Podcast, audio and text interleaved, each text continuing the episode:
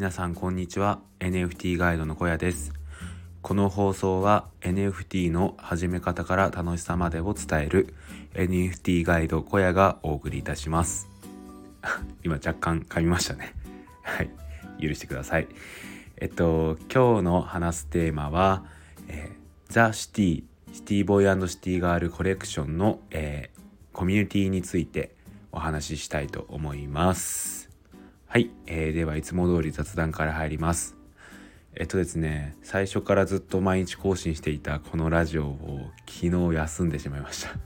というよりも寝落ちしていました。あの一応録音まではしてたんですけどなんかその録音もなんかグダグダでえーと寝てましたね。でなんか理由はあの僕今週あの火曜日水曜日と山梨出張に行っていて、まあ、1泊2日だったんですけどいろいろと車で回ってあの自分の営業の得意先をこう回ってたんですね。でちょっとですねやっぱさすがに疲れていてあの帰ってきてシャワー浴びたらもうめちゃくちゃ眠気やばくてちょっとブログ書いてすぐ寝ちゃいました。すいません。えっ、ー、と今日からまた毎日更新頑張りたいと思います。はいえっ、と今日はえっ、とシティボーイシティガールコレクションのコミュニティ、えザ・シティについて、え先行で、えどんなコミュニティなのかっていうことについてお話ししたいと思います。はい。えっとですね、今これを撮ってるのが3月10日の木曜日なんですけど、明日3月11日の夜に、えー、NFT コレクションのシティボーイシティガールの、えー、コミュニティが、えー、開始しますということです。えっとですね、あのー、このコミュニティ自体の話は僕が、え、ー、とミルクさんシティボーイシティガールのコレクションの、えー、クリエイターであるミルクさんに、えー、取材をした時から、えー、始まっています。なので、えっ、とやるって言ってからどうですかね1ヶ月経つか経たないかぐらいで、えー、 Discord の立ち上げ、えー、いろいろなセッティングっていうのをしていました。うん、でえー、っとまあ1週間に1回ぐらいミルクさんと Zoom でお話をして、えー、いろいろどういうコミュニティにしたいかっていうのをお話ししていました。で途中から、えー、と同じこの CITY BOY CITY GIRL の、えー、コレクターである、えー、佐藤さんツイッターだと佐藤さんでっていうテレビディレクターの方なんですけど、えー、その佐藤さんも一緒に協力をしてこのディスコードの立ち上げをしていました。で今日はですねこの THE CITY っていうコミュニティがどういう人におすすめなのかってあったりとか、まあ、どういう趣旨でこのコミュニティをやるのかっていうことについてお話ししたいと思います。ざっくりこのザ・シティっていうコミュニティが何なのかっていうことなんですけど、まあえー、簡単に言うとこのシティボーイシティガールコレクションを中心にした NFT 運営をしていくコミュニティです。うん、えっとまあよくあるそのあれですねクリプト忍者とか、まあ、そういうものと一緒で、まあ、主軸としてはシティボヤのシティガールになっております。でコンセプトとしては、えーと、このコミュニティ自体を一つの街として捉えているっていうところですね。でそれでその街に、えーと、あなたそこに参加する、え、コミュニティに参加する人が住人として来るっていうようなコンセプトになっています。これすごく面白くないですか？あの町なのでそこに参加するコミュニティに参加する人は10人になるんですよなので、えー、僕も10人ですでミルクさんも10人ですで佐藤さんも10人に今はなっています。でここからどんどん10人が増えていけばいいなって思っています。ね。でこの町の中にいろいろな施設があってまあ施設っていう名前の、まあ、チャンネルなんですけどそのチャンネルごとでいろいろなことについて話し合う。というようなコミュニティになっています。うん。でですねあのー、まあいろいろとこのザ・シティというコミュニティでは楽しめる部分があるんですけど、どういう人におすすめなのかっていうことを、えー、言いたいなと思います。えっとですねおすすめな人は、えー、3人います。まあ、1つ目は単純にこのシティボーイシティガールコレクションが好きな方ホルダーであったりとか、えー、ホルダーではなくても、えー、ファンである方ミルクさんの絵柄が好きな方っていう方にはあのー、すごいいいコミュニティなんじゃないかなと思っています。でそれは何でかっていうとあのこのコミュニティでは、えー、ミルクさんが書いているコレクションシティボーイシティガールのコレクションのラフ画の先行公開があったりするんですよ。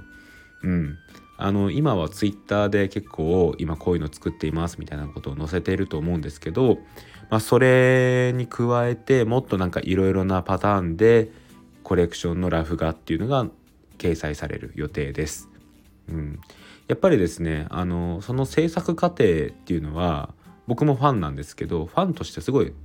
楽しいんですよね見ていてワクワクするし結果的にどういったあの完成形を迎えるんだろうっていうところでいろいろ想像をかき立てるわけですよね。でまあその辺がすごいあの一ファンとしても楽しんでいる部分なので、まあ、それをもっと多めにやっていこうっていうのが一つ目、えー、ファンにとってファンにおすすめな理由ですね。で、まあ、その他にも、あのー、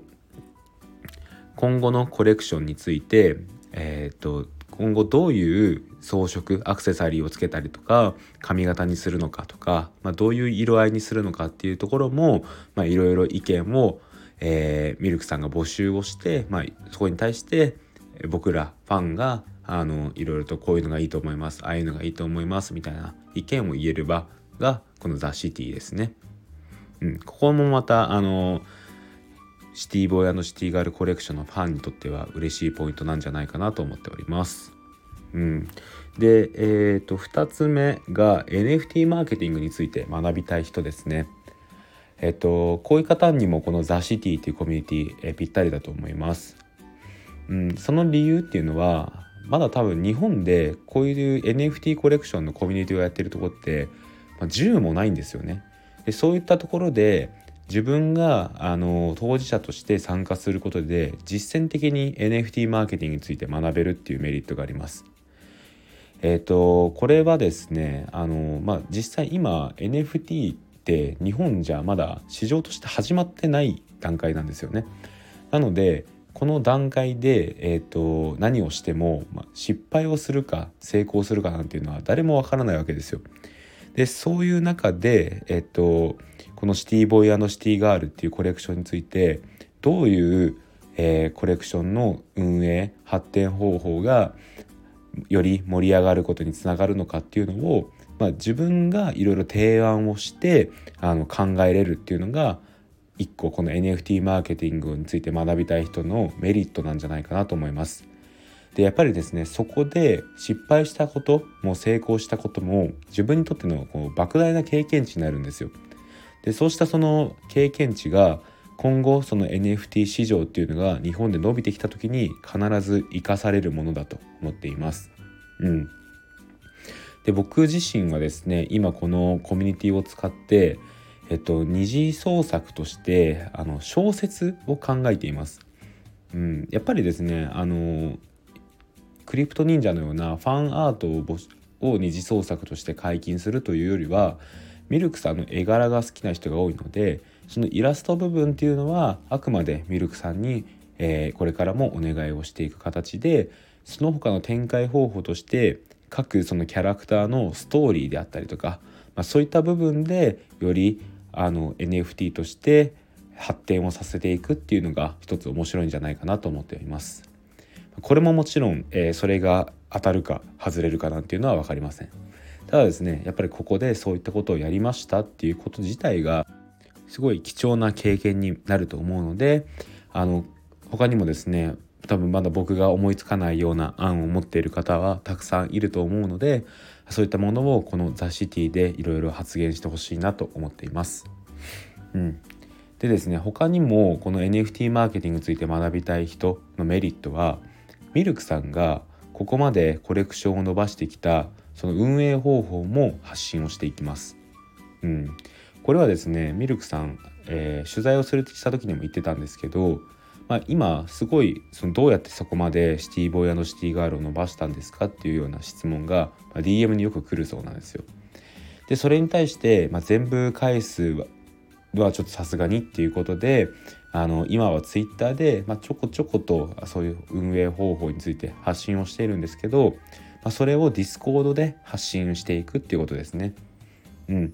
でやっぱりあのツイッターよりもディスコードの方がいろいろともっと細かい部分までお話ししたいなっていうことはミルクさんも言っていたので、まあ、そういった部分であのディスコードの方が見やすいですしねあの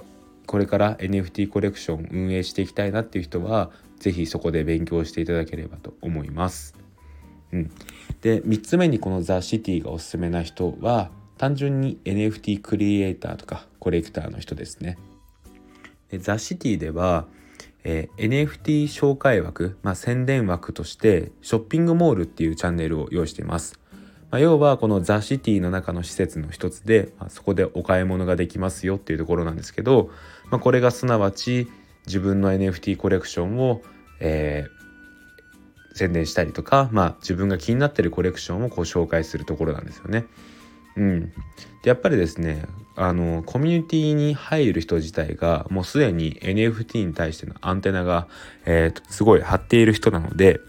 まあツイッターで、あのー、宣伝をするよりもより効果があると思います。でやっぱりですね、あのー、実際の NFT 投資家みたいな方も、まあ、日本でも少数ですがいらっしゃるので、まあ、そういう人がこのザ・シティに遊びに来た時にこのショッピングモールっていう NFT 紹介宣伝枠で紹介をしておくことで何かいいきっかけになればいいなと思っています。うん、これが NFT クリエイターとかココレクターの方におすすめな理由です。それで、えーと、今回このザ・シティに合わせてガバナンストークンも用意しました。ガバナンストークンの名前はシティチケットっていう名前です。でこのチケットに関してはえーと、まずホルダーの方に関しては、えー、100シティチケットを配ります。であとは明日、えー、ディスコード開設をしてから1日土曜日までは、えーと、10シティチケットっていうのをホルダーに限らず、えー、配布する予定です。なのでお早めの参加をお勧めします。でこのシティチケットを使ってどういうことをするかっていうところなんですけどまあ、一つは先ほど言った今後ミルクさんが作るシティボーイシティガールコレクションのキャラクターについて、えーと、装飾品アクセサリーとか、えー、髪型とかそういったものをこう決める時に、まあ、いくつか候補をミルクさんが出して、まあ、それに対して投票をするっていう形でまず使いたいなと思っています。でまたですねえっと名前ですねあの今は全部このコレクションはナンバリングで1から13まであるんですけどまあそれに関して一個一個ちゃんと名前を付けていくっていうのもあります。でこの名前に関してはまずは、えーと、みんなでいろいろと住人のみんなで候補を挙げていきます。もう本当に、まあ、荒野でもいいですし、えー、まあ、他にもいろいろと、まあ、そういうものをどんどん上げていくということですね。でそこからミルクさんが3つ選びます。まあ、まあ、ちょっとこの辺は仮なんですけど3つぐらい選びます候補を。でそこもまた最後はシティチケットを使った投票をしていきたいなと思っています。でまあそこで一番票が集まった名前がそのナンバーの名前になるということですね。うん、これも僕なかなかやっぱ面白いなと思います。やっぱりですね、あのー、このシティボーイシティガールっていうコレクションが一個のキャラクターのビジネスになるなっって思っているんですよ。でそう考えた時にどうすればよりみんなが愛着を持つのかって考えた時には一つやっぱり名前っていう要素は大事だと思うんですよね。えー、なので一個そこで名前を決めたいなと思っております。でまたその他にも、えー、そのキャラクターの性格おとなしい人とかやんちゃとか、まあ、そういう、まあ、いわゆるポケモンとかであるようなものっていうのも投票で決めていきたいなと思っております。で趣味に関してはこれはちょっとホルダーが決めれるっていうような権利を持っています。うん、これはいいですよね。あの例えば僕のこのナンバー10の趣味は読書とかそういうことが決めれることができるんですよ。うん、でやっぱりそういう趣味とかを決めておけば僕がさっき言ってたその今後二次、えー、NFT の展開としてあのー二次流通じゃないか二次創作として小説を考えた時に、まあ、そういった趣味があるよなっていうところからいろいろと物語を考えれることもあると思うので、あ、そういうのも一ついいなって思っております。うんえっとこの「ザ・シティ」を作るにあたってやっぱり大事だなと思ったのはあのみんなでそのコレクションを作るっていう感覚を、えー、しっかり得られるコミュニティにするっていうところですね。うん、やっぱりですねコミュニティにする以上はあのまあ何て言うか自分もしっかりとその今回で言うとシティボーイシティガールコレクションに関わっているっていうような感覚が得られる経験が、えー、ないとコミュニティとして盛り上がらないなって思ったんですよ。でそれはやっぱり一つ、えーと、名前を決めるのに投票を使うとか、まあ、そういう部分ですね。で自分も投票をすることで少なからずその運営にこだ、えー、関わっているっていうことが、えー、実感できるっていうのが大事だなと思っております。うん、えっとですねでまたこの明日解説をしてみて結果的にそのこのコレクションのコミュニティがどうなるかっていうのは正直誰も分かりません。なんですけど、まあ、1個ここで、えー、とやってみることが今この NFT 市場では大事なんじゃないかなと思っております。で始めてみた結果あのもしあのいまいちその参加者が増えなかったとしても、まあ、そこからどうするかっていうのをまた考えればいいと思うんですよ。でそうしてそして少しずつあのどこかこのコミュニティの強みっていうのを磨いていくことであのいろいろな方に認知してもらえる。で結果的に NFT について今まで知らなかった人まで届けばいいなと思っております。うん、僕はすごい今明日が楽しみです。なんかあれですねずっと準備していたものをこうあなんですかねみんなの前で発表するっていうのはこうなんですかね高校の頃の文化祭の感覚にすごい似ていてすごいワクワクしますね。うん、で明日はですねミルクさんの方からこの解説記念で、えーと、メタマスクの帽子をかぶったシティボーイがギブアウェイ、えー、企画されます。うん、これ僕も参加します 参加したいですぐらいすごい可愛いコレクションなので是非そちらもチェックしてみてください。またちょっとこのコミュニティについていろいろな考えがある部分があるのでそれについては随時発信をしていこうと思います。はい、えー、今日の放送はここまでです。今日も最後まで聞いていただきありがとうございました。ここまでのお相手は NFT ガイドの小屋でした。ではまた明日。バイバイ。